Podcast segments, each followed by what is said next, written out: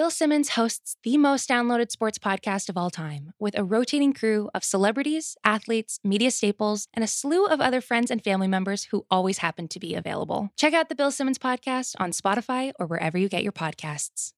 This episode is brought to you by State Farm. There's no better feeling than a personal win, and the State Farm Personal Price Plan can help you do just that. Talk to a State Farm agent today to learn how you can bundle and save with the personal price plan. Like a good neighbor, State Farm is there. Prices are based on rating plans that vary by state. Coverage options are selected by the customer. Availability, amount of discounts and savings, and eligibility vary by state. This episode is brought to you by Modelo. What does a true fan look like? It's cheering the loudest. It's never missing a game, no matter what.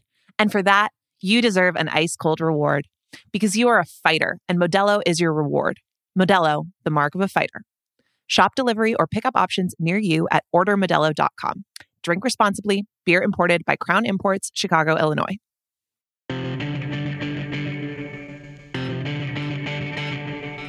Welcome to the Ringer NFL show. My name is Danny Heifetz, and I'm joined by my co host, Danny Kelly. It's mock draft season. We're going to do a mock draft here of the entire first round, but we've got a twist. We have a different person representing every single team. DK and I will be judging, analyzing, talking shit. I don't know. but the picks are going to be made by people from the Ringer, including our NFL staff and experts, but also just our biggest NFL fans on staff. We have gone across the entire Ringer diaspora to fill all 32 teams. Well, I, I guess it's not all 32 teams. The Texans don't have a first round pick. So RIP Shea Serrano, you're not invited. And the Seahawks actually don't have a first round pick either, DK. So you just Yeah. scraped in. You're like my plus one to this event. I'm a little disappointed about that, but it actually makes sense because now I can just judge everybody else. Yeah, it's kind of nice. Yeah, there you go. So, okay, so we're going to assess each choice. I mean, mostly you because you're the draft expert here. Uh, In reality, you're I'm I'm your plus one if we're being honest here. we're gonna have a strict time limit here. We're gonna we're gonna go like two minutes of analysis per pick. We're gonna go back and forth. You're also gonna there's gonna be a little draft chime. So every time Mhm. there's a new pick, you're gonna hear this sound. And then that means we're gonna have the next pick roll up. Someone's gonna announce the pick, and we're gonna and then we're gonna we're gonna just riff. We're gonna go. So we got voicemails. People aren't just we're not having 32 individual people call in. Yeah. That would be chaos. so we we have they sent us the picks in advance. We don't know what they are. And then yeah, we're gonna play. Is that good, Deacon? We got anything else here? I think, yeah, without further ado, let's just get right into it.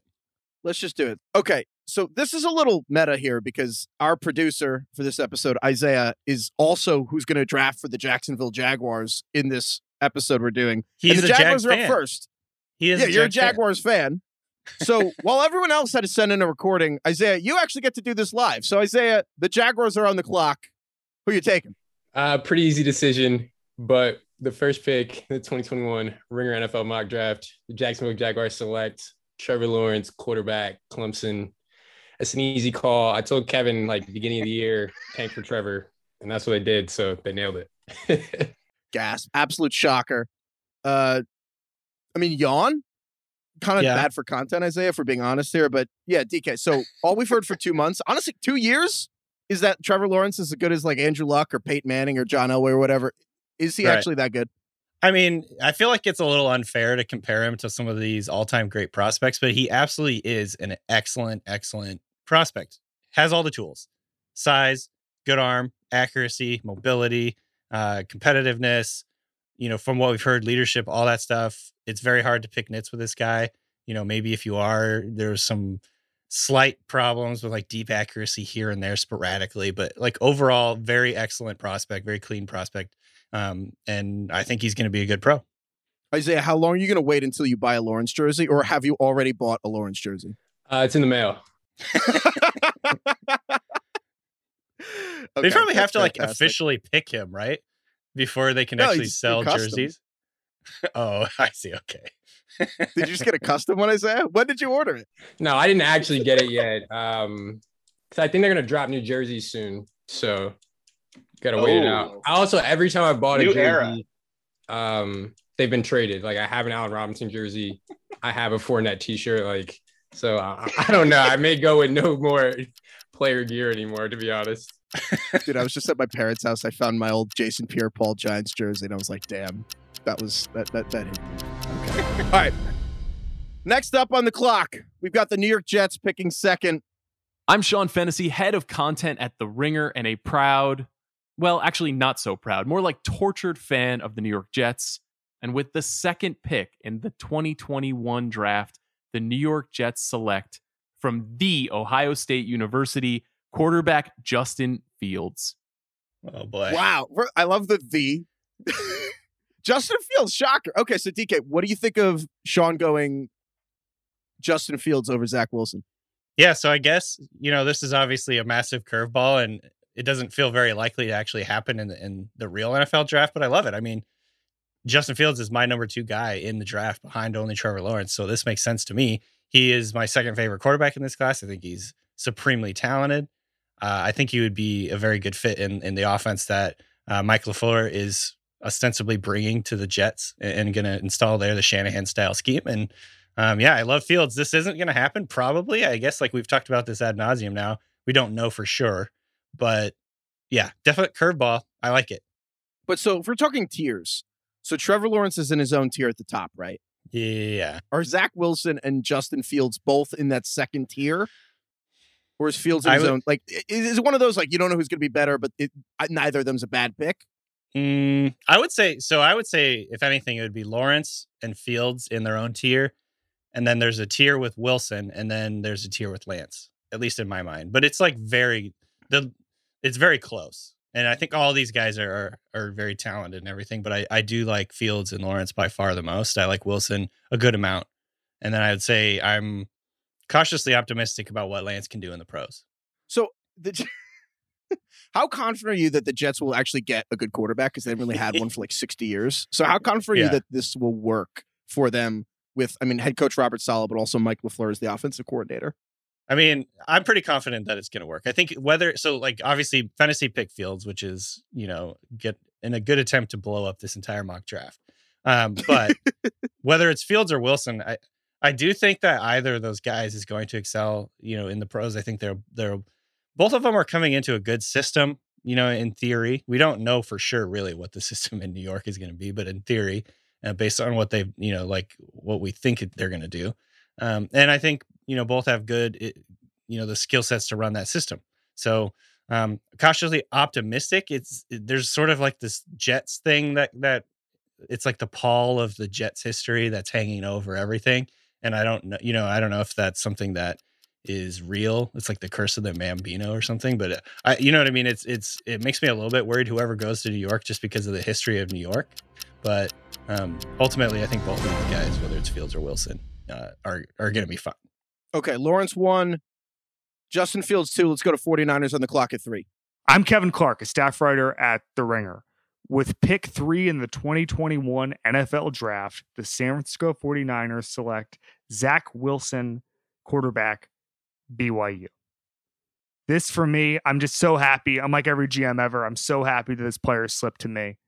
Um, he's got a live arm, whatever a live arm is, kind of you know when you see it situation, he's got it. He can make off balance throws. Um, I'm not saying he's as good as Mahomes and Aaron Rodgers, but he certainly has a similar playing style, especially uh, when the play breaks down. Uh, I, I'm, I'm, I think it, it works really well with the Shanahan offense, I'm, I'm thrilled that Zach Wilson is a hypothetical 49er. He's got a live arm. It's not a dead arm. He's not Mahomes or Rodgers, but the words came out of my mouth. Wow, Kevin just that was like the GM bingo right there. So The live arm thing is a great. Uh, it's like a great a live arm? scouting scouting term, I guess, or whatever. So, like, I think it's interesting because Wilson, everybody's talking about how he has like elite arm talent. You know what I mean? And so, what is arm talent? What does the word arm talent mean? To me, arm talent is like the ability to throw off platform, generate torque with your upper body. You know, deliver the ball where it needs to be from from like when you're moving around. All this stuff. It's not just the ability to throw it like a bazooka, throw it like 60 miles an hour or whatever. Um, it's the ability to make throws off platform, put it exactly where it needs to be, accuracy. It kind of enco- it, it encapsulates all the different things: accuracy, touch, uh, velocity, you know, catchable ball type thing. And so I think he definitely has arm talent. I will say, when it, when I think of his arm, it's not like he has a howitzer arm. I think it's more like in the so I, I think I described it as an elastic. He has an elastic arm. It's like the way he can whip it is very impressive. I don't think he has like Mrs. Incredible in The Incredibles. Sure. Yeah. So, so everyone expects Mac Jones to go to this spot. How would you compare Mac Jones versus Zach Wilson? Well, I like Zach Wilson a lot more than Mac Jones. I think you know Wilson. the The difference between the two is, and I think this actually makes a lot of sense for San Francisco if if he does fall, if if Justin Fields is in fact the number two pick, which you know it's not looking like it's going to happen, but we'll we'll play it out this way. I think Zach Wilson makes a ton of sense for them because um, not only is he going to operate within this you know schedule of the offense, which is like the big talking point that we've heard so much about Mac Jones going to the 49ers is that you know he's basically the avatar for Shanahan on the field. Um, he's going to make the passes that he needs to make on time to the right place, blah, blah, blah. That's why that's like the argument for Mac Jones. But I think Wilson does exactly that. But he also has the secondary playmaking out of structure, you know, react to Aaron Donald coming up the gut in your face because Aaron Donald is going to do that. You're going to be playing Aaron Donald twice a year. Um, so I think Zach Wilson is everything you get from Mac Jones, but he also has that second level, second, you know, second reaction playmaking skill that I think so many teams are going to be looking for. Okay. So that's Trevor Lawrence first, Justin Fields second to the Jets, and then we got Zach Wilson third to the Niners, and then we got all right. Let's go to the Atlanta Falcons at fourth. I'm Nora Princiotti. I'm a staff writer at The Ringer. And with the fourth pick in the 2021 draft, the Atlanta Falcons are selecting quarterback Trey Lance. There is some projection involved in Lance, but I believe that he can be the dual threat quarterback of the future here in Atlanta. And I love his potential in Coach Arthur Smith's scheme. With our infrastructure and the chance to learn and develop behind Matt Ryan without the pressure to start right away, I think we can get the most out of him. I don't expect to be picking at number four anytime soon. So going with Lance. I like that Kevin and Nora both treated it like the GM, but a little different in tone. Uh, dude, Trey Lance has played 27 games in high school and college combined. Is that the correct number? I believe so. Yeah. Cool for him to be the successor to Matt Ryan, but like, does he need to sit for a year to play? I mean, need is need is a relative term. I think it would certainly help him. You know what I mean? Like, think about. So the way I think about it is, and this has helped me sort of like imagine what it would be like to go from like Lance, who ha- he didn't play in 2020. He played one game in 2020. Before that, he was a one season starter. And then before that, in high school, he played like a total of like 10 games total. He started 10 games in high school, I, I think. So, what I compare this to and what I think and how I think of this is like going out and trying to be on the PGA tour without ever going and hitting like balls at the driving range. you know what I mean? Like he just doesn't have the reps. going out. So every throw slash every every time you swing the swing the racket, swing the racket, swing the club is like, oh God, I hope I hit this. You know what I mean? So like you're thinking about it instead of instead of it being a second nature type deal where you know you've looked at defenses a thousand times, you know exactly what to do. It's almost second nature, which is like what you're getting with Trevor Lawrence, who I think his starts in high school, college is like ninety something. So he's just the reps, the amount of reps, the amount of throws, and it's and, and it's really crucial that these are live reps too. Um, I think that's like the huge difference. That's like what's scary about Lance is just that lack of live game reps and experience. And you know, when the bullets are flying, like so to speak, you know, how are you going to react? How are you going to be able to like see the defense, all that stuff? So that's the thing that's scary. But uh, he has all the tools. Like eh, what we've heard is he's incredibly smart. He's he's very um like his football IQ is off the charts. He can draw up plays. He can read defenses. He knows what he's supposed to do. He knows where he's supposed to go with the ball. Um, so all that stuff is very, very, you know, encouraging. But I just think, yeah, I mean, it's it's that's the worrisome thing with Lance is uh, just lack of experience. Okay, so DK, we just went Trevor Lawrence first, Justin Fields second, Zach Wilson third, Trey Lance fourth, Mac Jones still on the board. Are we back to basically where everyone thought these quarterbacks were going to go like two and a half months ago? yes, exactly. And I think if you go back even further, honestly, Zach Wilson was like an early second rounder. If you t- if you going back to September, people were talking about him as you know a mid round pick, and then he obviously uh, like took his game to the next level this year, and and was the Joe Burrow, I guess, of this year, the the meteoric riser. So, um, but overall, yes, I think this is like the order that we've been imagining it would be until the last couple of months. Okay, so that's four quarterbacks, first four picks. That's never happened before in the NFL history. All right, let's go to five with the Cincinnati Bengals. I'm Riley McAtee. I'm an editor here at The Ringer. And while I'm not associated with Cincinnati in any way, I've been tasked with acting as the Bengals GM for this mock draft exercise. So with the fifth pick in the 2021 NFL draft, I'm going to take Penei Sewell, the offensive tackle out of Oregon. This is actually a really interesting pick because even though the Bengals are at number five, they will have almost their choice of the non quarterbacks on the board. In this draft, we had quarterbacks go one through four. That might not be the case on draft night, but regardless, the position players available for the Bengals are going to be some of the cream of the crop. But I'm going to stick with Sewell because the Bengals' offensive tackle need is really, really great. Joe Burrow is pressured on nearly a quarter of his dropbacks in 2020. Obviously, he had a horrific injury as well. And if the Bengals don't protect him, they're just not going to be able to do much of anything. And while I don't think that a team should draft based on need, especially if they're drafting in the top five, this isn't a selection that's only based on need. Sewell is a top tackle prospect. A lot of draft experts think he's one of the best tackles to have come out in years. He was dominating in college at 17 years old. He could end up being a really, really great player. And once they get that protection with Sewell, the Bengals offense will be opened up. They'll be able to do a lot of the things that they've been wanting to do. So it's really a combination of need and talent here, and it's just too good to ignore. There might be flashier names on the board, more exciting possibilities, but I think Sewell is the right pick for the Bengals.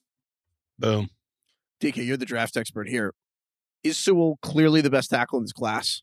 I mean, so I've got him ranked the highest, and Riley touched on why it's like he what he did. He was a true freshman. He came in. You know, I think for a few, at least a few games that season, he was like not even 18 years old, and he was like playing like a man amongst boys type of deal. You know, he's like six foot five, 330 pounds, moves really well, really, really strong. I think he's the best offensive lineman, but I've got Rashawn Slater really close behind him. And I've seen from multiple like highly respected draft analysts that like um, have uh, Rashawn Slater higher than him. So I, I think there's, you know, there's some question whether he is the great like the this generational offensive lineman, you know, whatever. And I think that that's such a subjective thing. Uh, I don't know like how to answer that. Is he generational? I think he's a damn good prospect. I think the things that he's done uh, at Oregon, um, you know, is is rare. So so I think he's a rare prospect. I'll put it that way. I don't know, like it's a very very like subjective thing to say generational, but um, I have no qualms about them taking him here. I think it's probably the right move. I kind of have waffled back and forth whether I think they should take Ja'Marr Chase and pair him back up with Burrow, or if they should just take an offensive lineman, like plug him into your offensive line. You got that guy for the next 10 years and you're, you're solid. Um, so at the end of the day, I think this is the right pick for them. So I, I agree with Riley about basically about everything he said. Are you just saying that because he's your editor and kind of in charge of you? yeah, because he he's the one who assigns me he's the one who assigns me work, and, and I want him to be easy on me. Yeah, that's pretty, pretty great pick, Riley. Good job. Okay, let's go to the Dolphins at number six. What's up, guys? This is JJ John Jastremski, the host of New York, New York. And even though I host New York, New York, I am a proud, tortured Miami Dolphins fan. The Dolphins have two picks in the first round. You got to help two out, right? So with the sixth pick in the draft, I'm going to go and get the most complete wide receiver that is Ja'Marr Chase out of LSU. Think about this Ja'Marr Chase was the number one receiver on a team that had Justin Jefferson. That's exactly what Tua is going to need. I mean, yeah. How the hell is JJ a Dolphins fan, man? I don't get it. He's explained it to me and I still don't understand. He's got to fix that. So he's got to okay, fix that. So he's got to fix that. Miami traded down. They still get the best receiver in the draft. Mm-hmm. Is is Ja'Marr Chase basically smaller Larry Fitzgerald? Yeah, so I think I, I have gone back and forth on what he reminds me of. He, he, I got him comped to Davante uh, Davante Adams from the Packers. I think like a smaller Larry Fitzgerald works great too. It's just like physical dominator, you know, very very strong at the catch point, playmaker, ball winner, however you want to put it. That's exactly what he is. He's actually smaller than I thought he would be. Measured in at just over six foot, and I think around 200 pounds. So I was expecting him to be like when you watch him play, he looks like he's he he looks like he plays like a 215 pounder, six foot two, 215. Um, so I think that is a good way of kind of describing the type of player he is. He's he's a he's a big playmaking receiver that in a in a smaller package, I guess is the way to put it. But yeah, I think this is a great pick. The only thing I would say is their their choice is going to come down to Kyle Pitts and and Chase here, I think. And I don't know if I would lead, lean Pitts just because of positional scarcity. Um, you can still get you know good receivers later on in the draft potentially, but there's only one unicorn tight end in this class. So maybe that would be like a quibble, but JJ mentioned Tua. That's your guy. Do you think that this is the kind of move that saves Tua, or did I don't know. Uh, it certainly helps. That's for sure. I think he absolutely needs you know more talent around him. That was one of the big problems that we saw last year. Is you know the not only was the Dolphins receiving corps suboptimal, but it was also like multiple guys got hurt. You had multiple guys opt out. Um, he just was not surrounded by elite talent. And I think getting Chase in there immediately helps elevate his game, gives him a go to guy. I like this move a lot. Beautiful. All right, let's go to the Lions at number seven. I'm Rodger Sherman, football writer for The Ringer. And with the number seven pick of the 2021 NFL draft, the Detroit Lions select Rashawn Slater, offensive lineman out of Northwestern University. Go Cats. Lions fans may be mad at me for two reasons. One, they already have a left tackle, Taylor Decker. Two, DeVonta Smith is still on the board. Kyle Pitts is still on the board, but the idea of taking a receiver or a tight end this high really freaks me out. Slater could be the best lineman in the draft. He's a building block for the Lions as they turn their franchise around. And like I said, go Cats. I was just, let's cut the bullshit here. Rodger went to Northwestern. That's why he made this. but Rashawn Slater I've is seen really pairing good. though. Yeah. Well, that's the other thing. So the Lions, the head coach Dan Campbell came out and said they're going to bite some kneecaps. I know that's like one sentence out of a 90 minute press conference, but still, he said it. And The most important sentence. Yeah. drafting a lineman as your first pick of that regime kind of makes sense. So like, and Slater might be just as good as Sewell, right? Yeah, I mean, I think he's very good. I think he's an he's an elite tackle prospect. And the other thing is, you know, I don't know if this is worth a seventh overall pick, but he can play multiple positions. He could play at the right tackle spot. He could play at left guard, right guard. Some people even think he could be a center. Um, and the nice thing about that is, like like Sherman mentioned, you know, if they don't want him to play left tackle right out the gate, they can play him at guard. They can play him at right tackle. I think overall, though, it makes a lot of sense. Lions fans probably have a little bit of PTSD from taking Ebron and whatever it was, the top 10, 10th overall pick. Um, Yeah, maybe the, people would be nervous. Also, Hockenson. Hockenson, I think, was Yeah. a top 10, or I don't know if he went like 12th or whatever, but it was, you know, he's a very it was high very pick. So high. Are they going to take another top 10 tight end? I mean, even like, even how good Pitts is, like, I, I could see them being a little bit nervous about that. So, But what about a It receiver? makes a lot of sense they've got Breshad Perriman and Tyrell Williams at receiver right now. So like, what what do you think of what Rodger said about the positional value of receiver versus a blocker? I think the fact that they didn't go and spend big money on Kenny Golladay and instead brought in some like journeyman type receivers that can like give them a bridge to the future. I think they're trying to rebuild the foundation. Is is a receiver going to help you do that right away, right right this year? I don't think so. I think it's going to be like building from the trenches, building the defense up, you know, adding offensive linemen. And I think that it makes a lot of sense. I think the Lions are a prime trade back team, but if they're going to stick here, it makes a lot of sense going to the trenches. I think that Slater is clearly the best offensive lineman on the board. So, Rodger's homer pick aside, I think it's the right pick. But the homer thing was front and center. I still got right. Okay, let's go to number eight with the Carolina Panthers. I'm David Shoemaker, uh, podcaster, art lead, other things at The Ringer, and a semi attentive fan of the Carolina Panthers. With the eighth pick at the 2021 NFL Draft, the Carolina Panthers select Kyle Pitts. I would first like to say thank you uh, to everyone that picked ahead of me for somehow letting the, the most incredible specimen, uh, the highest upside player in the entire draft fall to me and my Carolina Panthers uh, at eight. And secondarily, I would say like to uh, tell you that I'm very, very upset with you because um, now I'm going to be really disappointed if the real Carolina Panthers don't get Kyle Pitts. So, um, yeah, that's it.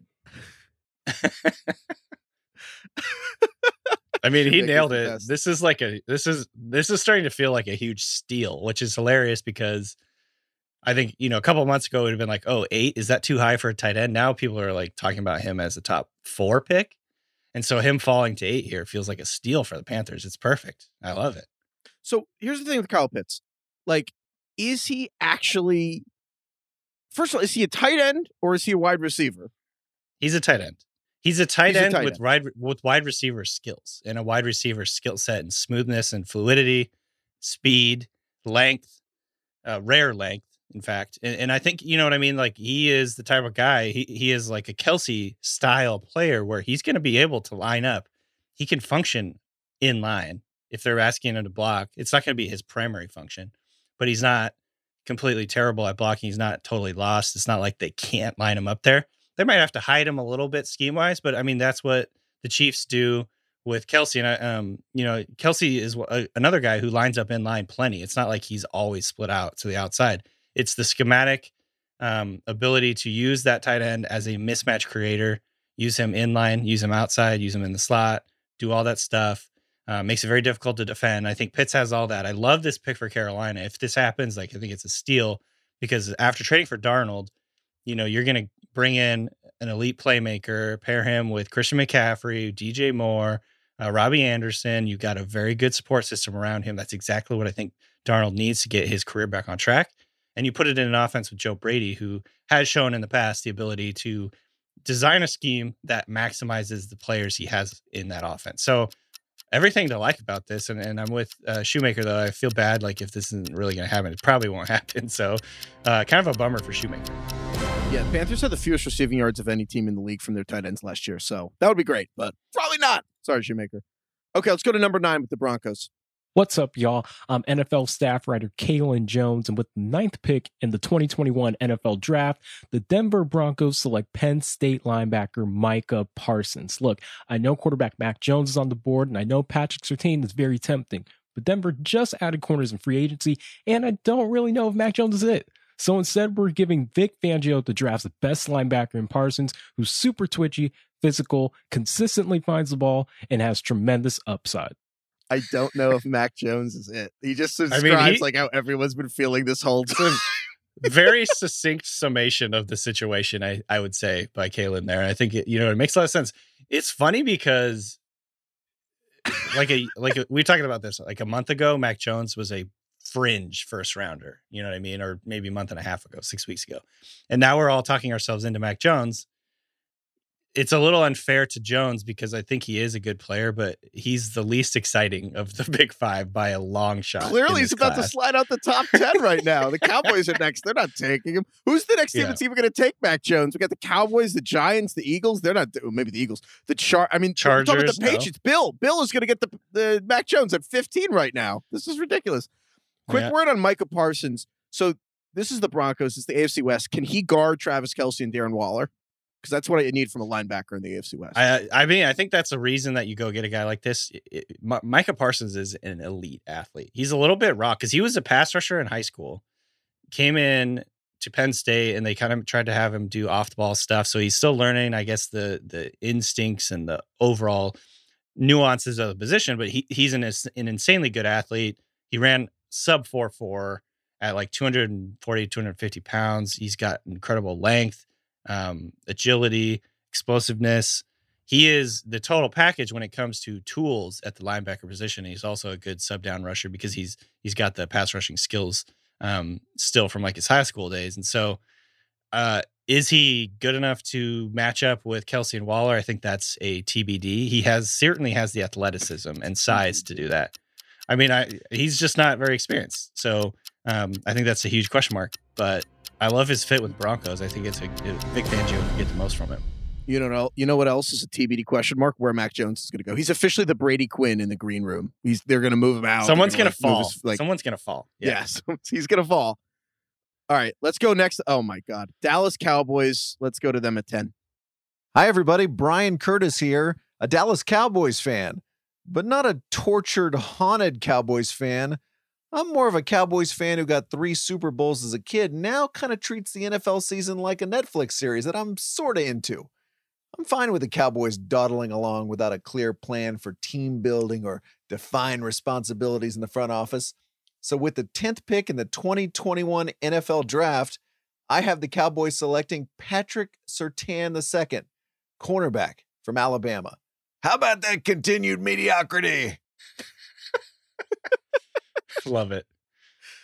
So wow, Bryan's the best. Okay, so that was a whirlwind. That's actually Yeah. two. That's two starting cornerbacks for Alabama, uh, for the Dallas Cowboys. So they took Trevon Diggs in the second round last year. He's from Mhm. Bama. Now they got Surtain. So is Yep. Surtain definitely the best cornerback in this class? I wouldn't say definitely. I've got him ranked highest. I think it comes down to Surtain, uh, Caleb Farley, who has a back issue, which makes him much more questionable. He's, he's very likely to fall into the late first round or the second round because he's had he had back surgery. But I would say talent wise, it comes down to Surtain, Surtain, uh, Caleb Farley, and then Jaycee Horn. So, but I would say Surtain has the he's the complete package. He's got length, speed, physicality, uh, you know, experience going up against some of the best receivers in the SEC. Um, you know, I think he's a plug and play type of guy. It makes a ton of sense that they would do this. The Cowboys defense was atrocious last year, um, especially against the pass. So, I mean, it, it, this all makes sense. Like, this is a very common pairing. And I think it's a very good chance of happening in real life. On that note, how, is this definitely the cornerback Cowboys fans should want? Because I think a lot of Cowboys fans do want a cornerback here. This is over Caleb Farley, over Jaycee Horn. Yeah, I think so. I, I would. You could definitely, if if Cowboys fans wanted Jaycee Horn. In fact, I have Jaycee Horn. I have Surtain thirteen and Horn fourteen on my big board. So, you know, flip a coin. Whatever you like, whatever your flavor is, whatever you think you know is the defining trait that you like most. Like Surtain, I think it was like be his length and and his his smoothness. Uh, whereas like Jaycee Horn is very physical and um tenacious and and things like that there's it, you know what i mean it's there's it's just pick your flavor either guy is going to be good i think in the pros and i think that makes a lot of sense for the cowboys to go here Well, I'm a Giants fan, so I hope that the guy they get is just closest to Morris Claiborne as humanly possible. Uh, speaking of the Giants, Giants are up next at 11. Hey, I'm Noah Malale. I'm the Ringer Films lead, and as one of the resident New York Giants fans, I'm honored to be selecting with the 11th overall pick, Kwity Paye, pass rusher out of Michigan. When Dave Gettleman took over, he promised us an offensive line and a pass rush, neither of which we have. Paye is one of the most athletic people in the draft, and coincidentally, one of the few I've watched play as a Michigan alum. Go blue. i love it this, this doesn't really count as a homer pick but i love i love the I It love is the, a like, homer co- pick. was a connections, you know? rabid Michigan fan. All Noah does is watch Michigan and the Giants. So, like, it's one of it. Having said that, I kind of like this pick. Noah and I talk Yeah. about the Giants all the time, and I kind of like this. I'm just going to give the analysis on this one. Kwity Paye, can you conf- confirm my bias here, DK? Is he kind of like a Jason Pierre-Paul? Because Gettleman was there when the Giants drafted. He was in the front office when the Giants drafted Pierre-Paul. The measurables aren't exactly the same, but like very similar profile in that Mhm. ridiculous athlete who is capable of things that are insane, but like didn't have a ton of sacks in college? Or am I just blindly Yes. optimistic? No, I think that's there's a lot of parallels there. He has a prototypical frame, prototypical athleticism. You know, he was on Bruce Feldman's freaks list coming into the season. He has, you know, crazy explosiveness. He, blew up his pro day. He was expected, I believe he was expected to run like a really, really elite three cone, and then he pulled up uh he got he got hurt or he like tweaked his hamstring or something like that. So he didn't even get to do um like the thing that like he was gonna be most well known for. Um but I think like all that athleticism does show up on tape.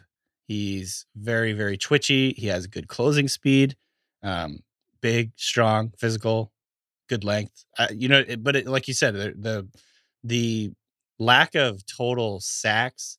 Um, you know, two sacks this last year in four games. I guess that's not terrible, but you know, it's not like jumping off the page. Uh, but I'd say it's like, yeah, he's in that same mold where you you wanted to see more, but I think the potential is there. This is a guy that you think is going to be a better pro than he was a college player. Yeah, I just have Pierre Paul in my mind jumping out of pools. He was like the first guy I ever saw do Oh, that. My only question yeah. is Christian Darrisaw still here? And as Noah said, like they also need offensive line. That's the one thing tugging at my heart. Okay, let's go to the Eagles at number 12. Wow, you just got NFC East row here with just this Cowboys, Giants, Eagles breakdown. This is just weird. Okay, Eagles at 12. Hey, I'm Chris Ryan. I'm the editorial director over at The Ringer, and I am a, I think, proud Eagles fan, although now I am a tortured Eagles fan. And with the 12th pick in the 2021 draft, the Philadelphia Eagles select DeVonta Smith out of Alabama to start the long, long road back to recovery from not taking Justin Jefferson from LSU last year. I mean, that makes a lot of sense. So you got Yeah. Jalen Hurts at quarterback being reunited with DeVonta Smith. The Eagles trade down and still get DeVonta Smith. That's a huge win. Won the Heisman Trophy. Yeah. I like this. They get a first rounder and they still get DeVonta Smith, who is in some people's mind is expected to be like a top six, top eight type player. Uh, so I think that's great for them. I mean, there's a lot going on here. If the Eagles still get one of these top pass catches, whether it's Pitts or Ja'Marr Chase or DeVonta Smith or Jaylen Waddle, one, it Mhm. means that tanking that week 17 game was brilliant because they got to get a first rounders, move back, and still get one of these guys, which is unbelievable. I've always maintained that was the right move to do. Like I, I thought it was silly that people were debating that, but that's I, I I digress. We don't have to go back over that. It turns out it worked. DeVonta Smith, is there any reason to be worried that he looks like Flat Stanley? Because it seems like that's the only knock people actually have against him, but there's no actual qualms with his performance in game itself. Right. I mean, it is the worry. It's the thing that you worry about. He's 6'1, listed at 170, which is probably being a little bit generous. He's very skinny. So I think that is like the big concern that comes around with Smith. There's just not a lot of precedent for guys his size going into the NFL and succeeding, especially guys his size being first round picks. So he is a very rare prospect. He he's going to have to be an outlier in the NFL, but I believe he's talented enough and he's shown enough in his career durability, playmaking skill, talent, uh, ball skills like going up in the air and he has incredible length. He's everything he's shown in his in his college career to me indicates he'll be a good pro. So the fact that he's skinny is definitely something that teams are going to have to take into account. And I know some teams are probably going to be bumping him down their board because of that. But I, for me, it's a worth it's a risk worth taking because I don't think that's going to be a deal breaker in terms of his success in the league. If you're too small to play in the NFL as a receiver, it's probably going to be because of press coverage. But he was the best receiver against press coverage of the last five years, according to Austin Gayle PFF. Yeah. So doesn't Yeah. seem like it's a huge deal. He does not struggle with that. Let's go to the Chargers at number 13. This is Craig Horlbeck, producer at The Ringer and backup quarterback for the team formerly known as the San Diego Chargers. With the 13th pick in the 2021 NFL Draft, the Chargers select Christian Darrisaw, tackle from Virginia Tech. Gone are the days of Chargers linemen getting gassed off the left tackle, and hello to the final piece of a new and improved offensive line that will keep our king of flow, Justin Herbert, safe and thriving in the Southern California sunshine where he belongs. Get those Chargers Super Bowl bets in while the odds are still good. Wow. See, this is the ultimate homer pick because Craig's trying to protect his own ass as the backup Yeah. quarterback to Justin Herbert. I mean, they, they already signed Corey Linsley at center and they signed Matt Feiler. So, like, this is just a really good pick. The Chargers were last in run block graded from PFF, and they were also like third to last in pass blocking. So, DK, a lot of teams that need tackles just pass than Christian Darrisaw. Is there a reason for that, or is he a legit part of this top tier of tackles? I think he would he would be a, a clear tier two tackle in this class. However, I think he's at the very top of that second tier, and I think he's very good. This has been a very common. I I want to say maybe I've done this in every single one of my mock drafts. They have to take a tackle. They absolutely have to take a left tackle. it's the most obvious and smart move that they can do, and I love it. I think it makes perfect sense. Darrisaw is a good player. He's athletic, physical. Um, he kind of he looks like Duane Brown. Like he's just a big, intimidating dude. Like put him on left tackle spot, let him protect Justin Herbert, and then like Craig said, let him thrive in, in the California Well, sun. it's like you don't draft for need. You don't draft for need unless you like really need. I mean, something. every team needs a, a left tackle. You'd absolutely. I mean, it- this is there's no question. Like tackles are a, a premium position. So even if it isn't a need, like it's still smart. Also, the other out caveat I'll make to that: don't draft for need unless you're the GM of the Philadelphia Eagles and you worried about like a Bastille storming situation at Lincoln Financial. If you don't draft a receiver, that's the other drafting for need situation. All right, let's roll here. Let's go to the Vikings at number fourteen. I'm Amelia Wedemeyer, and I co host the Tea Time podcast.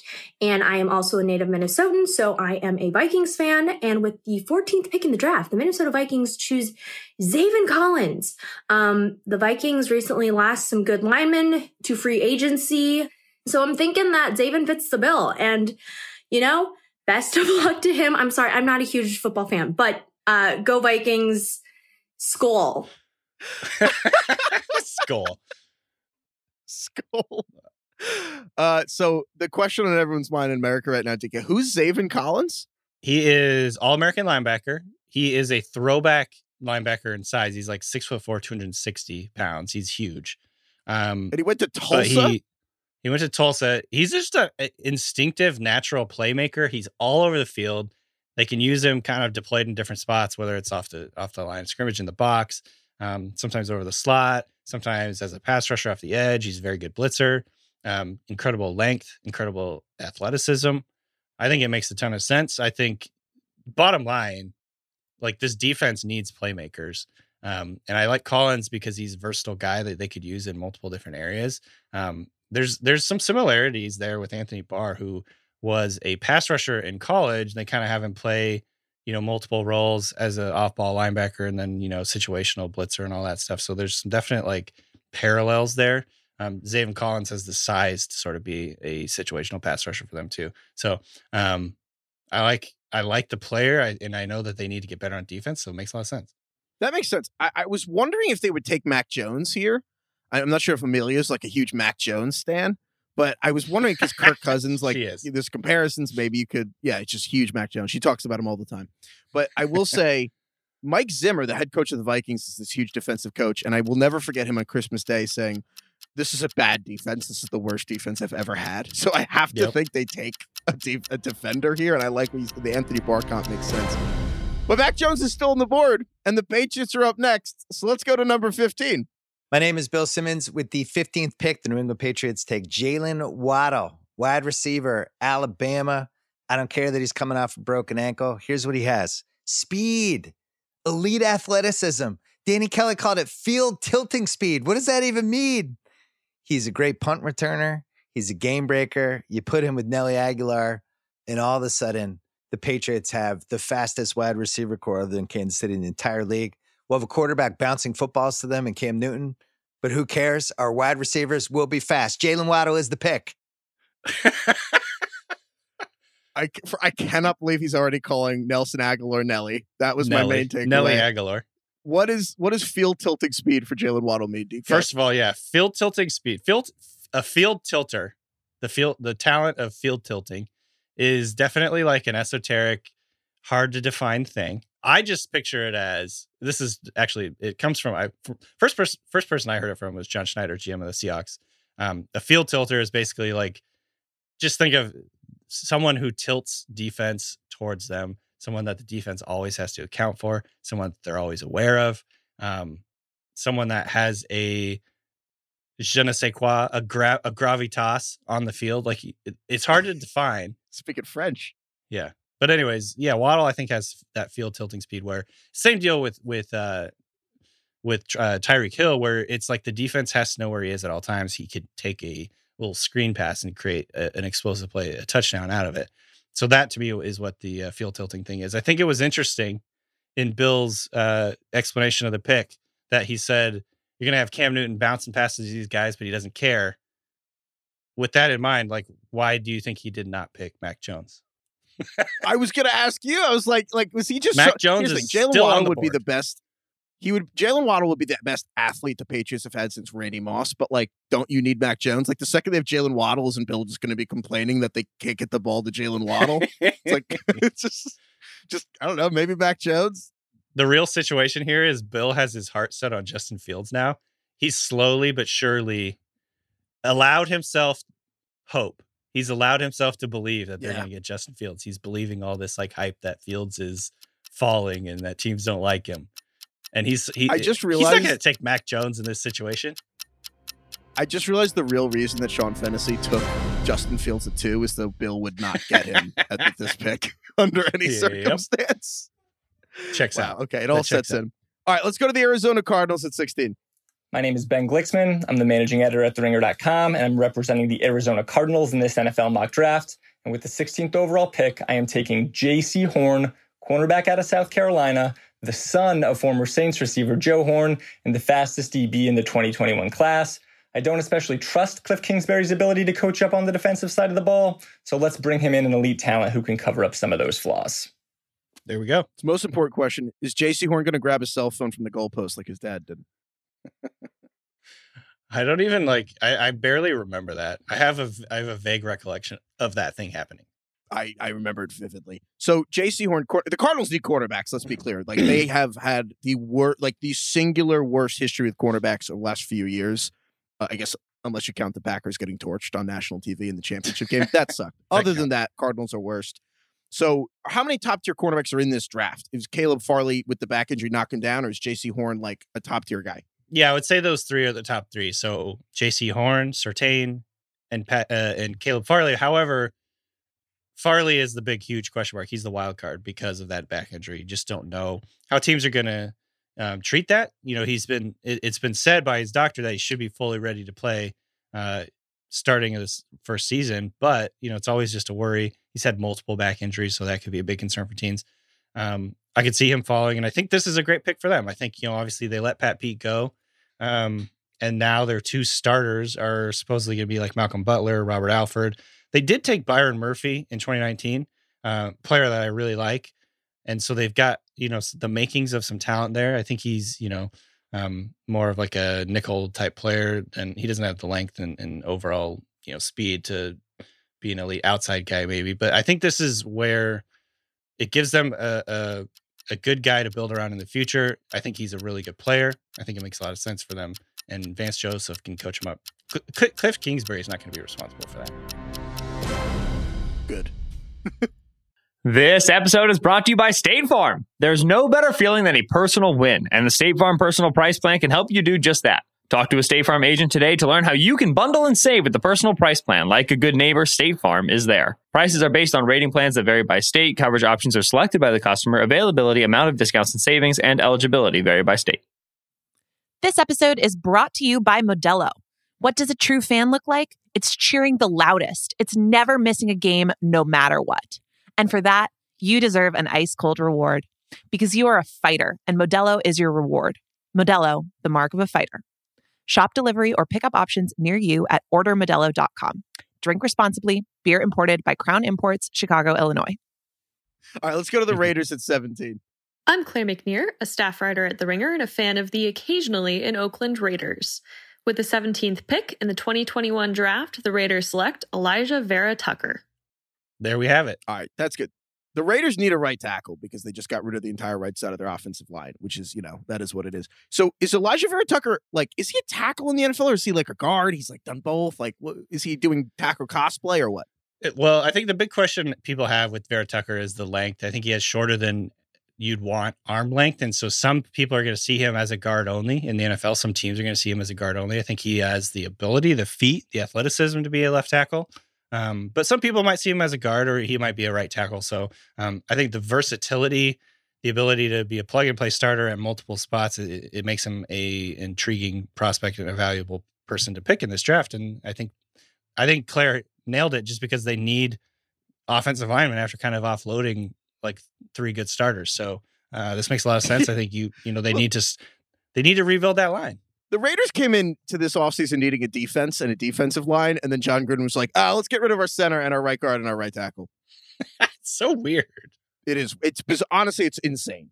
But we could talk about the Raiders forever. I mean, again, 16 games under 500 since he won the Super Bowl. But with Alijah Vera-Tucker in particular, the short arms thing for tackles, it's kind of a thing with Rashawn Slater too. Is this like when Baker was too short to play quarterback or Kyler was too short to play quarterback? Like, does it matter how long your arms are if you're good? Uh, Mm, I mean, so look, there's been some really good left tackles with shorter than average arms, but it is the exception, not the rule, that that is the case. And so what it's basically the same thing we're talking about with DeVonta Smith is like, do you want to be chasing an outlier? Do you want to say this guy's going to be so good that he can overcome this thing? And it, the situation is, if you have longer arms, not only does it allow you to, you know, corral a guy that has like, think about the think about how close it's going to be and how fast everything happens on the edge when you got a really really explosive edge rusher with speed. Is if you have short arms that guy's going to get into your body it's going to cause problems you're not going to be able to like you know hold him at length you're going to get caught with long arm stabs from pass rushers all that stuff. Um anyways we're out of time but it is an issue but i think with him he's so good that he could play guard he could play tackle. Um, i don't think it's going to be a major issue for him. All right, let's go to the Dolphins at 18. With the second first round pick, the Dolphins need somebody to go and get the quarterback.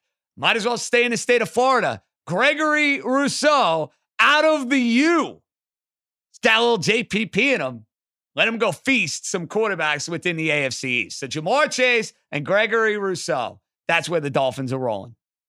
First of all, JJ did not fix being a Dolphins fan in the interim between those picks, so that's upsetting. Second of all, they didn't just stay in the state; they stayed in Miami. This guy's like went to high school in Miami, went to college in Miami, now playing football in Miami. First off, is that much experience in Miami a pro or a con for a professional football player in Miami?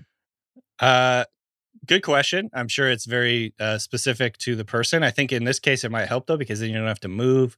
You don't have to worry about getting an apartment, moving all your crap. You can just focus. You can read the playbook. You can just go right to practice. You know, from wherever you live already. I like it. It makes a lot of sense. Um, he Rousseau is a very interesting prospect. I think because uh, I think there's a wide range of opin- opinions on how high he's going to go, how good he is. He did not play in 2020, he opted out, but he has incredible length.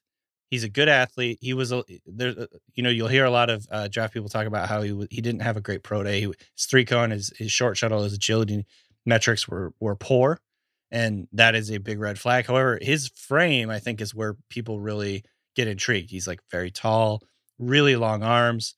Um, like we were just talking about, like he's the kind of guy who could get into a tackle's chest and like push him around, control the rep. Um, so he's not going to be like a speed guy that wins on the edge consistently, but he has sort of the length and the power and the frame to develop into a very good player. So he- the team that takes him is going to be banking on the idea that they can turn him into a better player than he is right now.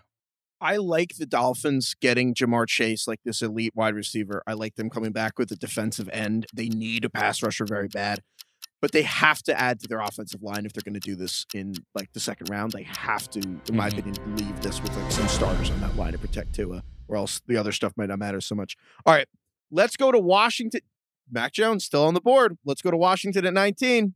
Hello, NFL fans. Joe House here from the Ringer Podcast Network. I host or co host 57 of the 61 podcasts here at the Ringer, and I am honored to be here on behalf of the Washington football team, helping make their selection in this 2021 mock draft with the 19th pick in the 2021 NFL mock draft. The Washington football team selects none other than Trevon Moehrig of TCU.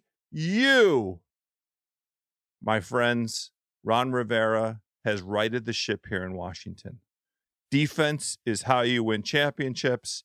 We have the front seven. It's time to shore up the back.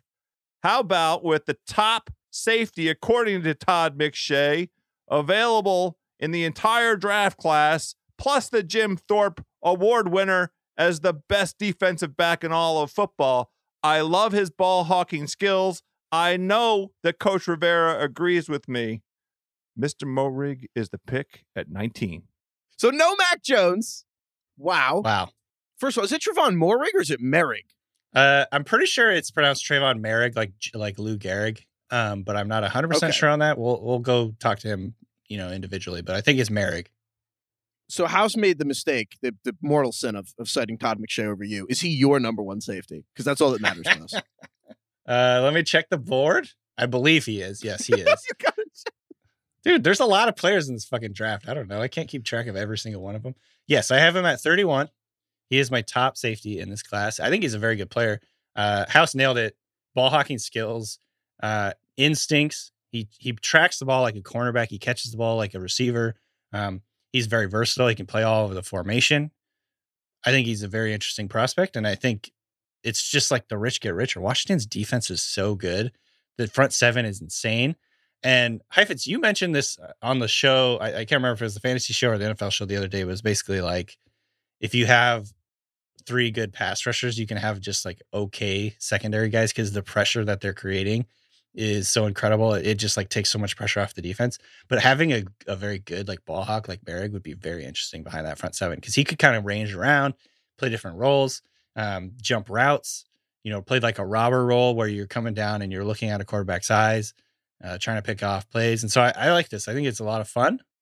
Um, I think they do need a quarterback, but improving on a strength and making a, a strength or like stronger or whatever. And so I think that it makes a lot of sense. Wash, Washington's defense can be elite. Yeah, we the the camera now cuts to Mac Jones just sitting in the green room, just staring at the board, like really upset. But no, I think you're right. Like, I don't want to be too aggressive here. They need a quarterback eventually, but there is like some Super Bowl contention possibility for Washington if their defense just becomes like the Niners a few years ago with five first round picks on the off on the defensive line. So a safety behind that would be pretty cool. Meanwhile, Mac Jones is sad. Okay, well, Bears are up at 20, so let's see if Mac Jones goes. Hello, friends. My name is Kyle Brandt. I host 10 Questions with Kyle Brandt at The Ringer. I grew up in the town that doubled as Shermer, Illinois, so that makes me a Bears fan, which means I'm so excited to announce that with the 20th pick of this incredible NFL mock draft that we're doing, the Chicago Bears select Davis Mills, quarterback, Stanford. You're saying, who the hell is Davis Mills? That's of minor importance. What is of major bleeping importance is who he is not. Davis Mills is not Andy Dalton. He is not Nick Foles. So he is our new quarterback. Plus, my colleague Peter Schrager says Davis Mills might sneak into the first round. So why not Chicago? Bears off the clock. What? Love it. Still no Mac Davis Jones. Mills, the guy who sounds like a cereal company over Mac Jones? I love this. Mac Jones is going to be pissed. Watch Mac, Mac Jones, Jones turn is into crying the in the green room, and they have to cut the camera away for this. Wait, who is Davis Mills? Can you explain this? Yeah, he so he's a guy who has, uh, like Brandt mentioned, ha, he's he's gained steam over the last couple of weeks. He's getting some first round buzz. I think a lot of people see him as the type of guy who maybe team trade up it to like 30, 31, 32, grab him in the first round. Uh, he's Stanford quarterback. He has like good tools. He's a former five star. He was the number one overall recruit uh, as a pro style quarterback, number one quarterback recruit his year in 2017 uh, over Tua. So that tells you like he he has a very like good pedigree in terms of like his recruiting, all that. Um, he had a couple of knee injuries. One, his final game of his high school career, he like tore his ACL, so he redshirted, and then I believe he hurt his knee again. So he only has 11 starts. This is going way back to the Trey Lance conversation where you're like, he's trying to be a pro golfer without ever going to the driving range. It's going to be a developmental project, I think. He's the type of guy who has the tools and the natural talent to turn into a good pro, but we just don't know. He's absolutely a projection. He only has 11 starts in college, and, you know, it wasn't like he was necessarily lighting it up. So, um, I like Mills as a second rounder, I, and I do think that there's a, a pretty good chance he comes into the first round, late first round. This is definitely a curveball, especially with Mac Jones Yeah, it's still a on the board. curveball. It's a Garrett But, Cole. uh, cur- it's a Jacob Degrom curveball. I mean, where's Mac It's- Jones it's even going to go now? Because the it's the Colts, then the Titans, then the Jets. I guess the Steelers at 24. This is wild. Okay, let's go. Let's go to the Colts next at 21. I'm Matt Dollinger, senior editor at The Ringer and former lowly intern of the 2009 Colts. With the 21st pick in the 2021 NFL Draft, the Indianapolis Colts select Azeez Ojulari out of Georgia. I'll be honest, I'm tempted to take Mac Jones here because I obviously don't trust Carson Wentz, but Azeez is the best pass rusher in the draft, and he might be undersized, but so are Dwight Freeney and Robert Mathis. Ooh, I like that. Wow, that was that was concise, all encapsulating. That was wow. Can tell he's an Lowly editor. intern with the 2009 Colts. I love that. Colts in play, making this big. So Ojolari is your number one pass rusher. Why did he Yep. fall to 21 here? And is everyone else really dumb for not listening to you? Uh, no, I, I so you know I think this this rusher class, this pass rusher class, is very um hard to predict what how the order the guy these guys are going to come off the board. I think with Ojulari, it's because he's a little bit undersized, as Dollinger mentioned. He's he's six foot two, so that's generally speaking like shorter than you want a pass rusher to be. However, he does make up for it with incredible length. He has a really wide wingspan, long arms, uh, good burst, bend. I just like his skill set. Um, you know, he had some really impressive rushes where he, he like he almost looks like Von Miller, where you're like bending around the corner, getting really low, dipping your shoulder, and getting back to the cornerback. Um, so I think there's a skill set to work with there. But yeah, speaking of the, the pass rusher class, it's just basically there's no one clear elite guy in the class, and whether it's you know uh, Rousseau or Jaelan Phillips or Ojulari, a couple other guys, it's basically pick your flavor, whatever type of player you think has the best chance of of succeeding in your scheme. I could see any of these guys be the first pass rusher picked. Yeah, there's. I mean, I guess there's a chance they could have took an offensive lineman here because like Teven Jenkins is still here, and the Colts need a left tackle. Real quick on Ojulari, does he have like one move? Is he like a Zoolander with only blue steel? No, I don't think so. I mean, he he, he has a good cross chop. Um, you know, he he he has good where he can convert speed to power. Uh, he has a very good first step. So basically, what that is is um, you kind of get this offensive lineman off balance. They they try and like set wide and and contain your speed rush, and then you basically just turn it straight up field and like plow through them. He's good at that. Um, I think he's you know Like he's still so- sure, yeah. Is that was was that one of his like signature moves? I don't even remember. But yeah, I mean, I think he's a really good player. I, when I think of Dwight Freeney, isn't the spin move his deal? The spin, the spin was the Dwight Freeney special, an all timer. We're we're we're aging Okay. ourselves here. We are. All right, let's go to the Titans at 22. I'm Jordan Ritter Conn, a staff writer at The Ringer and a native Nashvilleian. And with the 22nd pick in the NFL draft, the Tennessee Titans select Jaelan Phillips, an edge rusher from the University of Miami. I'm not a Titans fan, but I outsourced this pick to my brother Nathan, who is. He is desperate for any help the team can get rushing the passer. And while Phillips' injury history is concerning, the talent and the upside are completely undeniable. He's worth the risk. I agree.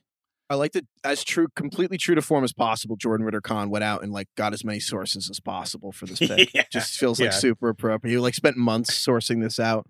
Tell us about Jaelan Phillips. So Phillips is a he's a very intriguing guy. He's he got size, length, as athleticism. He blew up his pro day. Was really really athletic. Um, however, like there's multiple concerns. Oh, and, and the other thing, the piece of info background for him, he was at one point in coming into college the number one overall recruit in the country. So The Davis Mills of defensive ends. is what you're yeah, but he was he was bigger, I think, than Davis Mills. So, um, however, he he kind of he went to he he originally committed to US uh, UCLA, um, had multiple injuries. He actually got hit by a car when he was riding a scooter at one point, and um, had some injury situations there. He had a concussion issues, and he retired from football briefly. Decided to unretire and then transfer to Miami. So basically, he has the pedigree, the size, the um, you know, the skill set, the frame, everything you want, except for I think teams might be a little bit worried about the fact that he retired briefly from football. There's some injury um, concerns there overall. So he, again, like what I was just saying with the pass rusher class, like he's probably clearly the most talented and AKA the best. However, there are concerns, you know, kind of with like his background and everything. And so um, he could be, you know, type of guy who falls, or he could be a top 10 pick. It, it really wouldn't surprise me, honestly, if Jaelan Phillips is in the top 10. All right, let's go to the Jets with the next pick. DK, do you know how the Jets got this pick at 23? God damn it. they traded, the Seahawks traded two first round picks for a safety, is how that is how they got uh, this pick. Right, I forgot. All right, let's go to the Jets at 23. I'm Sean Fennessey, head of content at The Ringer, and I am back with the 23rd pick for the New York Jets, and we are selecting Najee Harris, running back, Alabama. Doesn't he know running backs don't matter? Yeah, I was going to say. So there's two things here. One, not do, are running backs like good first round picks, and then also Yeah. this is like a weird running back class, isn't it? Like, is this even is Najee Harris is like good running back, but is he kind of boring by the standards of the best running back in a draft class?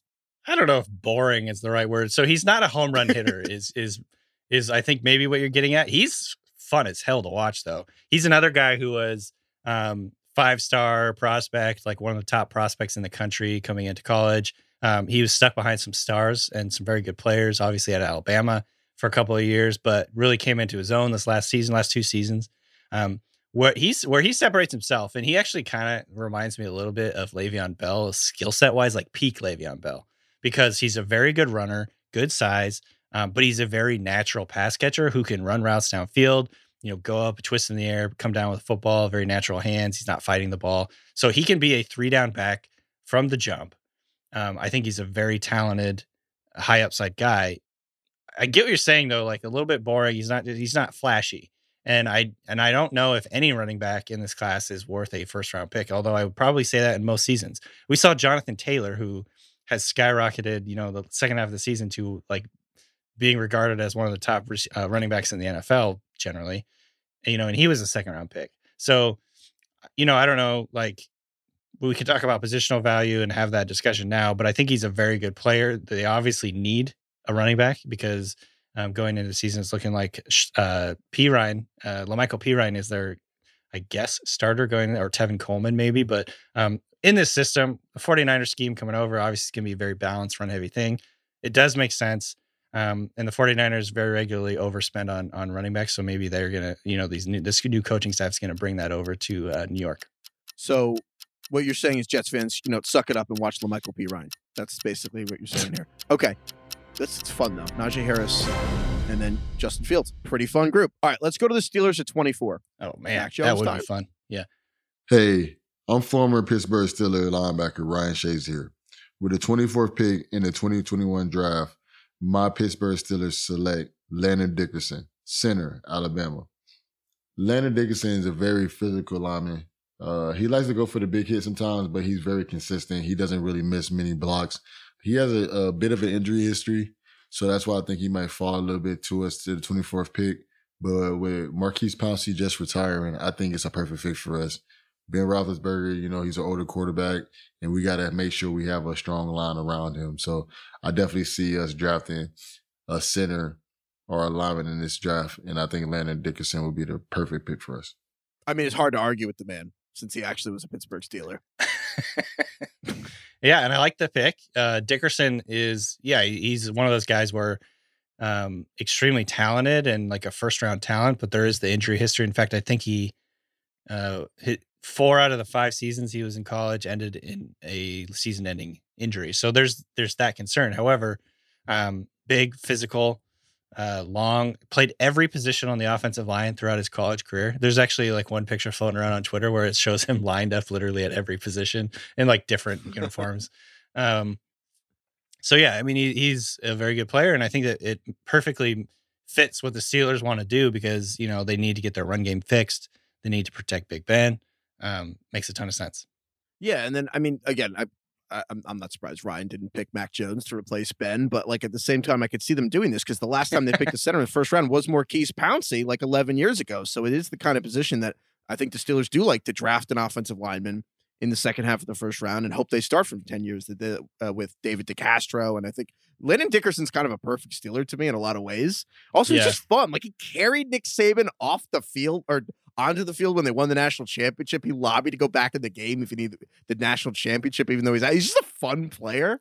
He ju- I think he would Yeah, be he- like a huge uh, fan favorite for Pittsburgh. I, from what I understand, is he injured he injured his knee, like ligament damage, and then he didn't play in the national championship game except for the final snap where he went in to like do the victory formation. Um, Yeah. he he suited up, Just hugged like everyone. specifically for that reason. Uh, the other thing, thing that's funny is like downs. At Mac Jones's pro day, he was like doing cartwheels in the background of an interview. You Yeah. know, just like so. Uh, he seems like uh, he seems like a funny guy. So I, I like this pick. Maybe he'll cartwheel past Mac Jones while he sits in the green room twiddling his thumbs, waiting for someone to draft him. All right, let's go to the Jaguars at 25. Isaiah, hop back in the Zoom. You're up again. Yes, so I'm back. We're at Do one of pick 25. Uh, the Jacksonville Jaguars select Jayson Oweh, defensive end, Penn State. Guy's an absolute freak. And I think having him and Josh Allen on opposite sides would be uh, pretty fun to watch. And they need pass rush help. And so I think he can bring that. I agree. I like this pick. Oweh is one of the. uh, We were talking about it with Kwity Paye. Basically, he didn't have any sacks this year, so that's going to be a big red flag for a lot of teams. And it was a shortened season. I believe it was like seven games, so it's not like a full season. Um, but he was productive in like pressures, disrupting the pocket, all that stuff. He's he's like 6'5", 257, and he ran a four three six or four three nine, jumped like thirty nine inches. He's ridiculously good athlete, rare athlete. Um, and so I think you know he's the type of guy who who teams can basically just um, you know coach him up.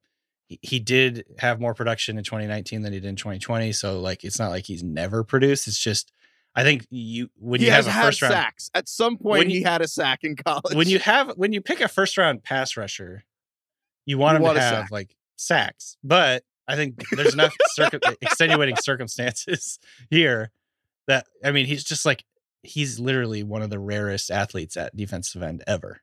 So um ever I think obviously really the upside is there. Yeah, I mean ever. Like look at dude, his numbers are absolutely insane. Four threes at 260 pounds. It's crazy. That's up out of control. Yeah. Isaiah, so you uh, uh, you're not at all concerned about a zero sack pass rusher if he's an all time athlete. No, I blame that on Penn State's is bad. Doesn't mean he's bad. That's probably a good call. Urban Meyer said he wants a top four pass rush in the NFL. So I think that probably makes sense. Okay, let's go to the Browns at 26. God, the Browns are picking 26. That's incredible.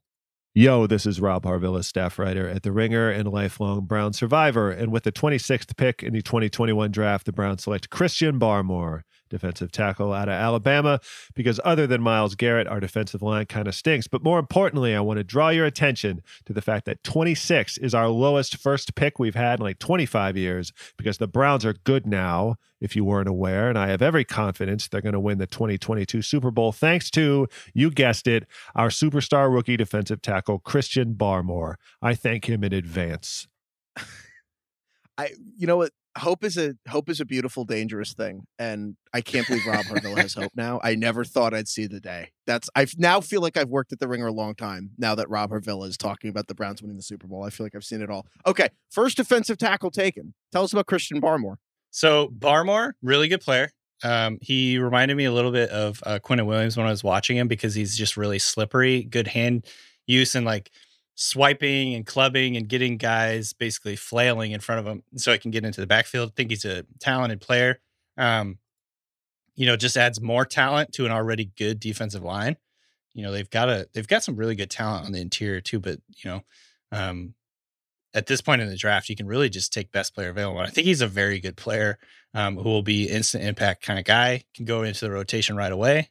Um, so yeah, I like this pick. Yeah, I think that Rob's right. What's crazy is like we have to get it through our heads. Like the Browns are a Super Bowl contender, and they don't have a ton of holes, especially in offense. Like they have the most talented offensive line in the league. They have a lot of really talented pass catchers. They kind of need defense, and every Super Bowl contender needs more cornerbacks and more defensive linemen. So, like, this actually makes a lot of sense. Like, they do need to get Myles Garrett help. They just signed Jadeveon Clowney, I, or they're going Mm-hmm. to allegedly. I don't know if that even matters or if he's good anymore, but Barmore's like a pretty good addition in the middle of that defense. Ge- Have you gotten through this your head? Like, have you mentally processed the Browns are picking 26th and are good now? Because I actually, this is all like, I'm not like I intellectually like I know, but I haven't like emotion. It still surprises me every time I see it. Yeah, it is bizarre. Um, however, we did. Are we? Does that mean we're going to do Browns week again at the Ringer? I don't know. I think that there's like a five year uh, waiting period. on. Moratorium. There's like legal issues. Yeah, moratorium. That's the word. All right, let's let's go to the Ravens at 27. Hello, I'm Mallory Rubin, head of editorial at theringer.com and a diehard Baltimore Ravens fan. And I'm here to make the Ravens pick in this mock draft. With the 27th pick, I select Terrace Marshall Jr., wide receiver, LSU. Why? The Ravens need pass catching help for Lamar Jackson. They need it. Four pass catchers already off the board at this point in the draft with receivers and tight ends Chase, Pitts, Smith, Waddle. I consider Marshall and Minnesota's Rashod Bateman here, but I think Marshall's the guy, former five star recruit. He's big, he's fast, he's versatile in terms of how you can deploy him across the field. He can play outside, he can play in the slot. Big catch radius, highly productive touchdown machine. He's the guy. Let's do it for Lamar. Shout out Mal. Mal is my boss. Yeah. I guess she wasn't satisfied with Sammy Watkins at receiver. I guess that signing wasn't enough to satiate her. Uh, Yeah. So, Dika, can you tell us about the LSU wide receiver who is not named Ja'Marr Chase? Yeah, he is. He like like Mal said, he's big, he's smooth, he's very fast, touchdown machine. Um, you know, there was some concern because because he was the third fiddle in the in the 2019 season when there was Justin Jefferson and Ja'Marr Chase in front of him. He still caught a bunch of touchdowns that year, and it was still productive. And then he came back this last year, and he was really really productive in the limited amount of time he played with a in a in a new offense with um, a new coordinator and a new quarterback, and he still was productive. So I think that was really, you know, it was good to see, and and it, and it points to a guy being a very good player at the next level. He's a former five star guy, another huge recruit. Um, he ran a f- sub four four at the pro day, so he's got the speed, he's got the juice. Um, I think he's a really good player. I think, like Mal said, you could have gone with um, Rashod Bateman, who I think is also a very good player at this spot. Um, a couple other players like Elijah Moore maybe fit here, but um, I think with the length, the speed, the versatility, I think he has the. He played mostly in the slot at LSU, but he could play outside. Um, I think it's exactly the type of player that Baltimore needs, and I am into this pick. So that's 10 wide receivers drafted in the first round over the last two years. Seven of those 10 went to Alabama or LSU. That's absolutely stunning. and I think that it's Yeah. indicative of what Ben Glicksman has said about a complete shift in how those schools went from dominant defense to actually, we're just going to score a lot. And that's how college football works now. so I think Nick Saban's right. Defense is dead, and this is proof. Okay, let's go to the Saints at 28. Hi, I'm Van Lathan, host of the Higher Learning Podcast with Van Lathan and Rachel Lindsay, and die-hard New Orleans Saints fan. I've been through the team, through the ups, the downs, and there have been some downs, guys. With the 28th pick in the 2021 draft, the first pick in the post Drew Brees era, the New Orleans Saints select Levi Onzoruke, which I hope I said his name right. On Zorike. Levi Onzorike. I'm looking at it right now. Defensive lineman from Washington. Now, here's the deal. The reason why I'm making this pick. Number one, Barmore, a couple other guys that I wanted to replace Sheldon Rankins are off the table. I would have liked to have replaced some pass rushing on the edge. that we are going to need. We're losing a lot of production off the defensive side of the ball, and it is going to be incredibly important for us to keep offenses honest because we don't know who's playing quarterback. Wow, it sounds like a man in crisis. That was that was great. First of all, can we help Van out? It's Levi Onwazarike. Is that correct, DK? on Wuzarike. So I've seen actually seen multiple different uh like the phonetic explanations for how to to say his name, but I saw on Twitter someone say Onwuzurike, like spelled it out, Onwuzurike. And then he said on Twitter, Levi Onwuzurike said correct.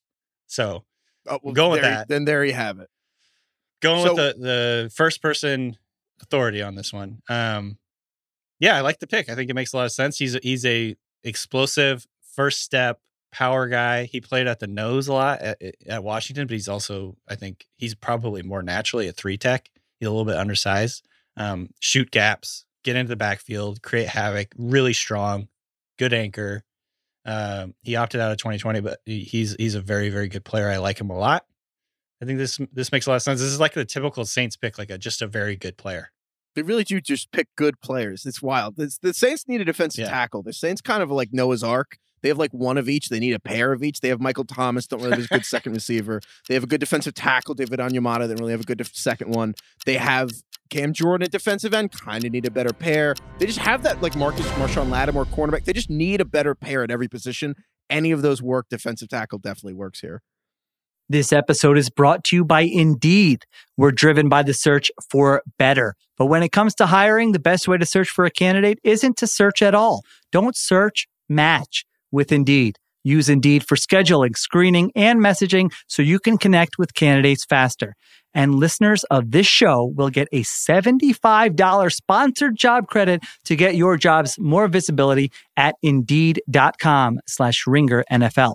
Just go to indeed.com slash ringer NFL right now and support our show by saying you heard about Indeed on this podcast. Terms and conditions apply. Need to hire? You need Indeed. Want to be more active this summer? Sierra helps you save on everything from swimsuits to stand up paddleboards, tennis rackets to fishing tackle. And if that doesn't float your boat, we also have pool floats. Sierra, let's get moving to your local store, like now. Go! Okay, let's go to the Packers at 29.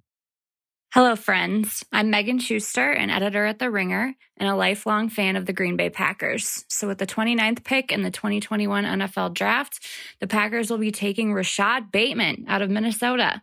I've watched a lot of Bateman play in college, and I think his size and versatility, quick footwork off the line, make him a perfect addition to the Packers, who desperately, desperately need a number two receiver behind Davante Adams. So I think Bateman can be the one to put them over the hump and hopefully get this offense humming for a Super Bowl run.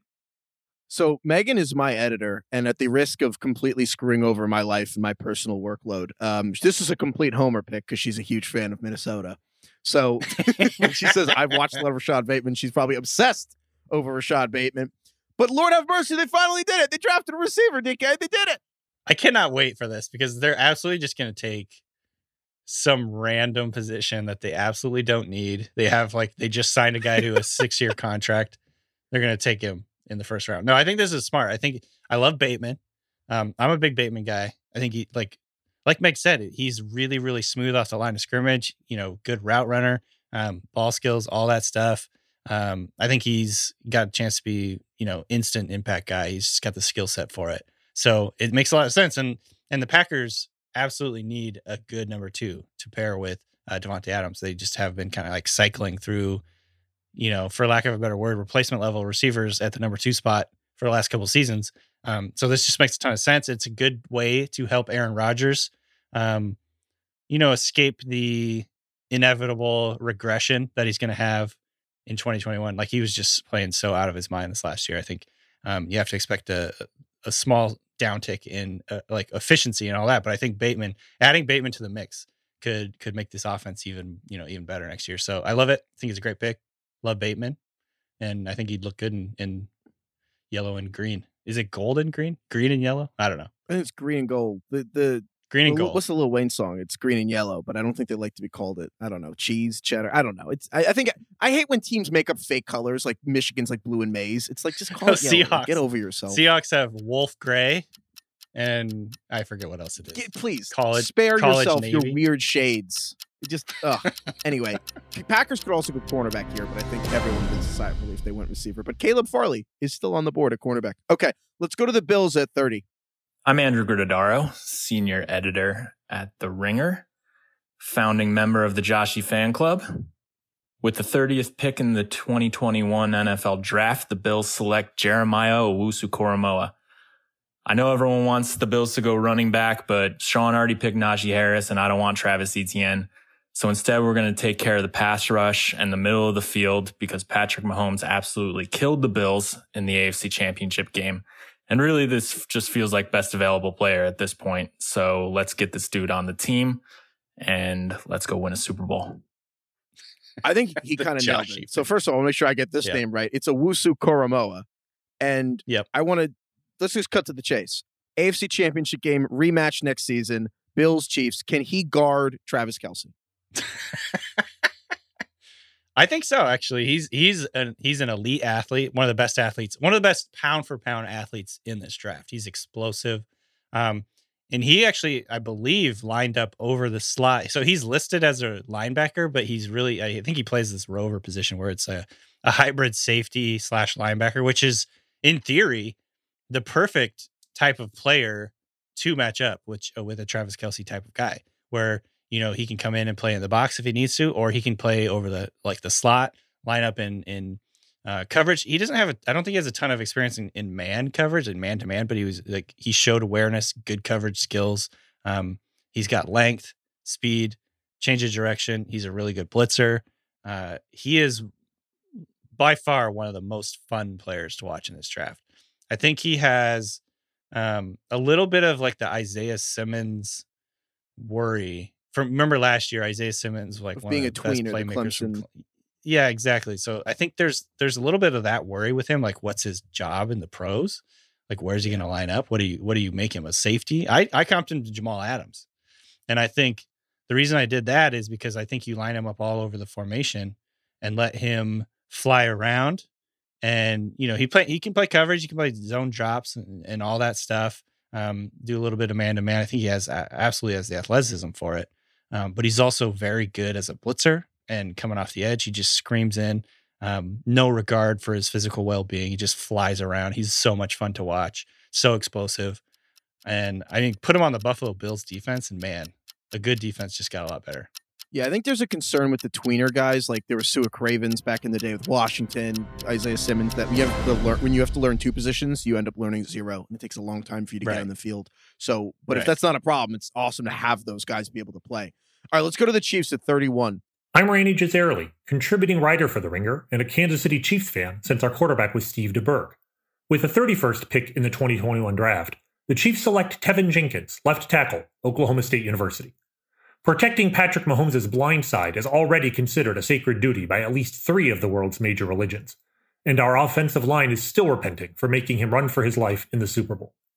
The Chiefs released longtime left tackle Eric Fisher after Fisher tore his Achilles in the AFC Championship game, and their current options at the position are a turnstile and a revolving door. Teven Jenkins could be a 10 year starter at the position in the NFL and would be an excellent value with this pick. A sacred duty by three of the world's religions. i love that okay, that's. I mean, it's, it's, it's spot the lie though. He's not wrong. I mean, it's unbelievable. Uh, so he said Teven Jenkins can start for ten years. Obviously, anyone who watched the Super Bowl knows they need to protect the Mahomes. Is Yeah. Teven Jenkins a ten years potential starting tackle? I mean, there's certainly the potential there. Yeah, he he's so first off, he plays with uh, a lot of physicality. He's just like a big physical guy. There's um, I, I remember sitting up in my chair, like watching linemen can be kind of boring, honestly. When you're scouting for the draft, it's like, you know, Don't tell Mace. if they if they're doing if they're doing their job right, there's like it's all boring plays the entire freaking day. you know what I mean? But he's the kind of guy who will like pick a dude up and and carry him 20 yards and throw him out of the club, like throw him out of bounds, literally throw him out of bounds. That's the kind of player he is. Um, but I love him. I love Teven Jenkins. He tested really well, very athletic guy. Um, he has experience at both right and left tackle. So, you know, he brings the versatility, it- whether they like him at left tackle or right tackle. I don't know. I think he has the athleticism probably to play either spot. Um, but he he has more starts at right tackle, so maybe they see him that way. But either way, you need both right and left tackle in this league. Honestly, you need both because they, so many teams have guys running and and coming off the right side. So um, this this pick makes perfect sense.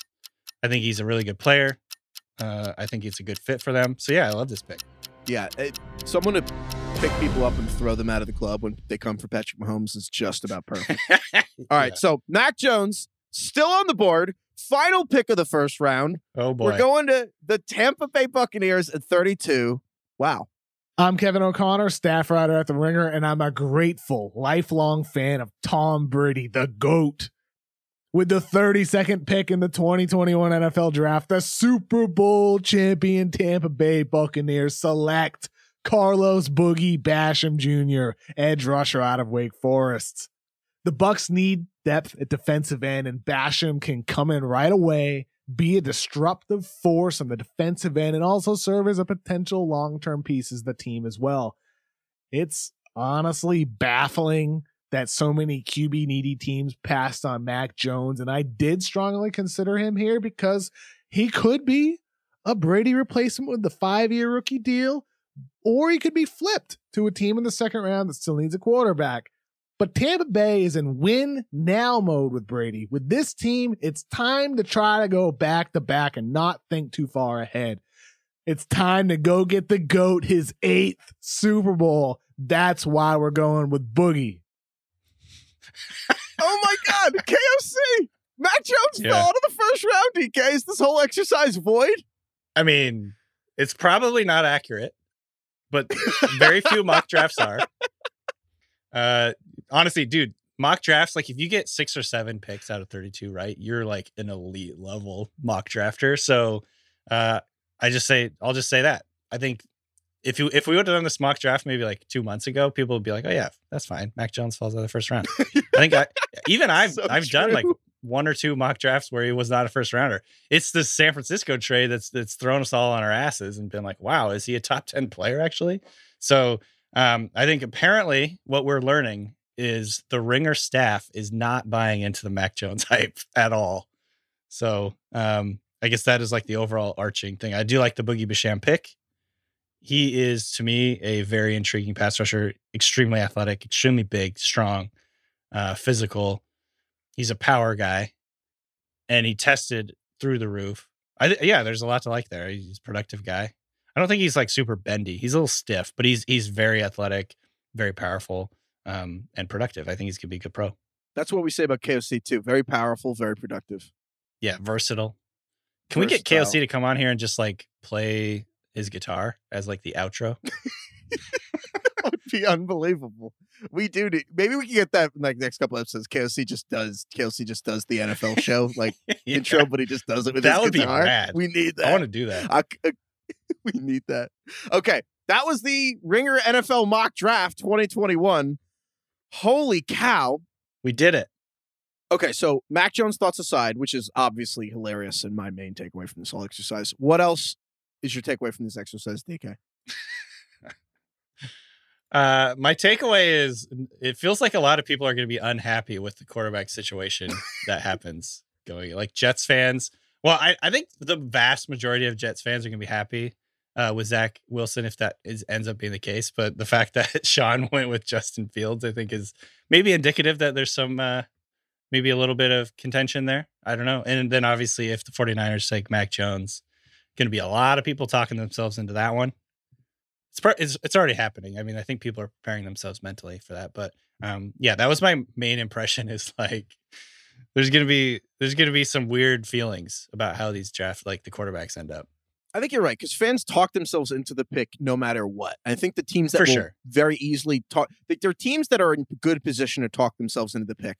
The Cowboys because they'll be able to get a cornerback. I think whatever they do, they'll be happy. Packers fans are probably going to be able to get a receiver if they take one. I think they will be happy. The Eagles, I, my, I think the one of my main thoughts here though is that unless the Eagles get Waddle or Smith, because they're not getting Pitts, I don't think, and they're not getting Ja'Marr Chase. No. I think Eagles fans are going to be so mad unless they get that. and it occurred to me when Chris picked DeVonta Smith that I'm like, if this doesn't happen, they're going to be so they're going to come for Howie Roseman. Otherwise, yeah. And then the Patri I think, and again, actually, in this one too, Bill passing on Mac Jones for Jaylen Waddle. I think that one also to me is maybe the most interesting pick of the draft. Like the what the Patriots do at 15 of whether they trade back, they trade forward, they pick a quarterback, they pick a cool skill player. I do think is one of the most interesting spots in the entire draft. And also, I want to see if Davis Mills actually go in the first round. That's wild. Your He might. shout out to you, Kyle Brandt. I think the Patriots are going to trade up. That's where I'm landing right now. That's how I feel. I think they're going to trade up, especially if Mac or sorry, especially well, yeah, if Mac Jones is is the pick at number 3, if Justin Fields is not the pick for the 49ers, I think the Patriots are going to pounce on that and it's going to be fun. Yeah, I, I just I, I can't believe Mac Jones didn't go in the first round. All right, that's all we got. that's absolutely wild. Thank you to everyone for listening. Thank you to everyone here at the Ringer who participated. We appreciate it. This was a lot of fun. Thank you, DK. Thank you to Isaiah and Arjuna behind the virtual glass. We'll see you guys on Friday.